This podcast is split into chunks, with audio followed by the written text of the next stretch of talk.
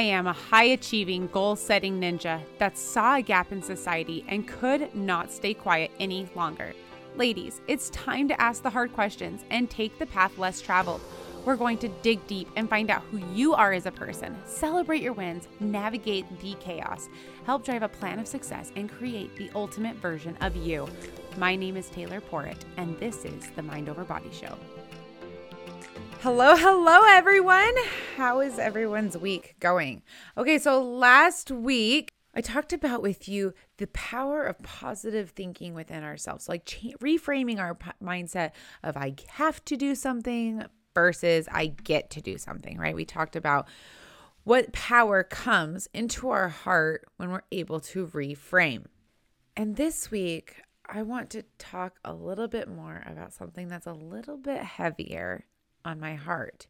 Um, a lot of you have heard the story about how I was driving to Idaho. So I'm just going to like really go through that story really quick because I, um, I know most of you guys have heard this story. But when I was driving to Idaho and I had this, like, I was seeing all the beautiful scenery around me and I felt this overwhelm of, I don't know who I am anymore. And that's, you know, where mind over body came from initially, where this initial time of, self reflection that I had no idea who I was. A friend had asked me, Hey, Taylor, what do you want to do? Do you want to go do something with me? What do you want to do?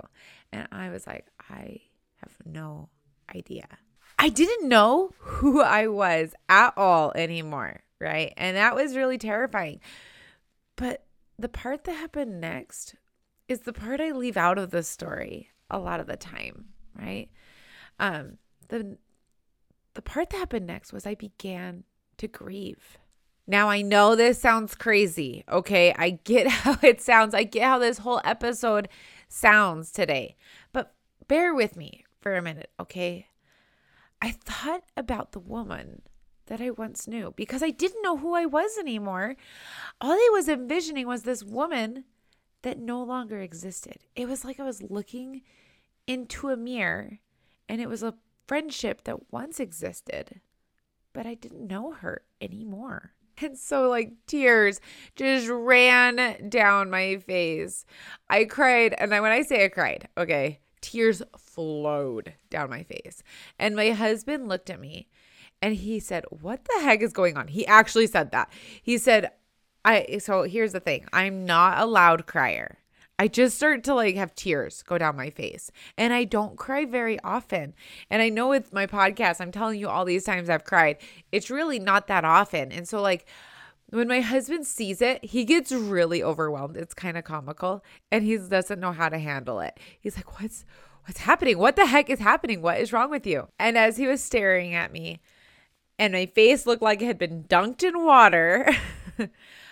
I looked at him and said, I don't know who I am anymore. And that's sad. And and it's really what I said. I was like, I'm just so sad because I don't even know where to go, right? But then I started to realize the reason I was actually sad was because I had to let go of someone that I had known for so long. I was this fun, energetic go getter who was so confident in anything she did, right? I knew I was intelligent. I knew I was confident. I knew all these things that fit into this box about me. And I didn't know anymore what was still in that box. I knew there were things that I didn't do anymore that had defined me before. I'd played volleyball for 13 years. At that point, I hadn't played volleyball in five years. And it was so terrifying to me to see this thing that had defined me, I let go of. I loved to go shopping all the time. And don't get me wrong, I still love me a good shopping trip. But I hadn't been doing that. I mean, we were poor and in college, and there were so many things that went behind that. But there were so many areas of my life that I loved, things that I loved to do that I no longer did.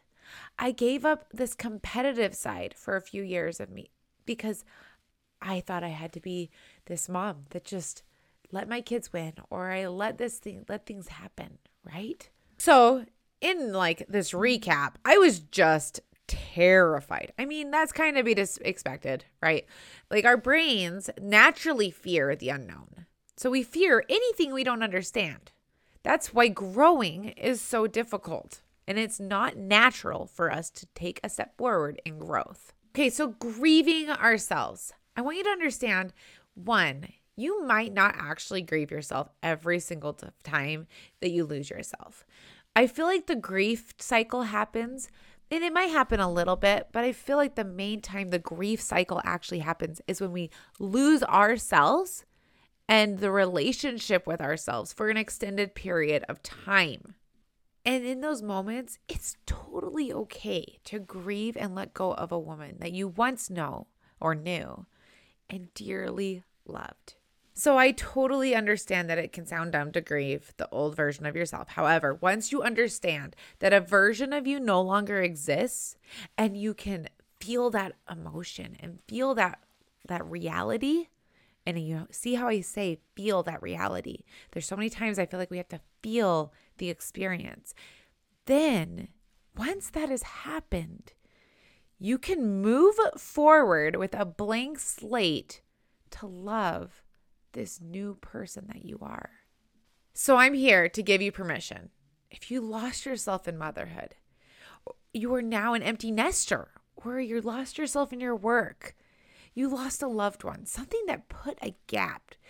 Whatever it was you were doing, or an event that happened that submerged you into something either beautiful or completely soul sucking, that person you know doesn't exist in the same capacity. And that is okay.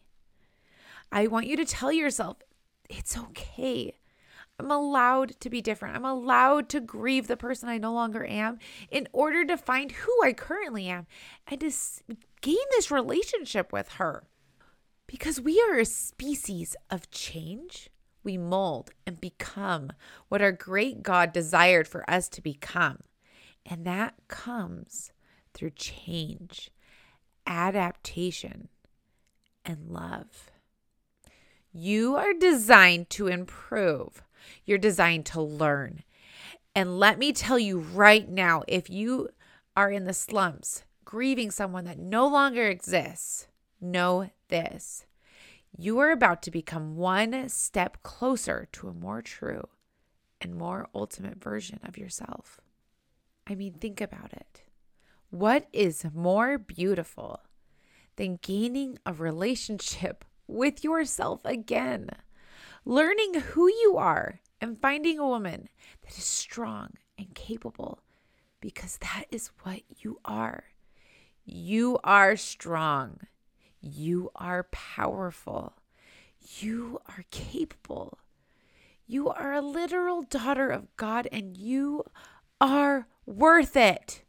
And after you've had this good long session of grieving, which could be five minutes of self reflection or a few days of ugly crying, it's time to move forward.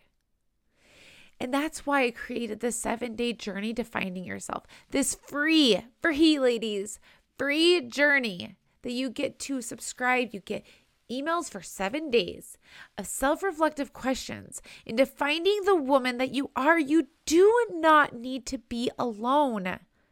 I am here to hold your hand on this path of self reflection and this terrifying path of redefining who you are.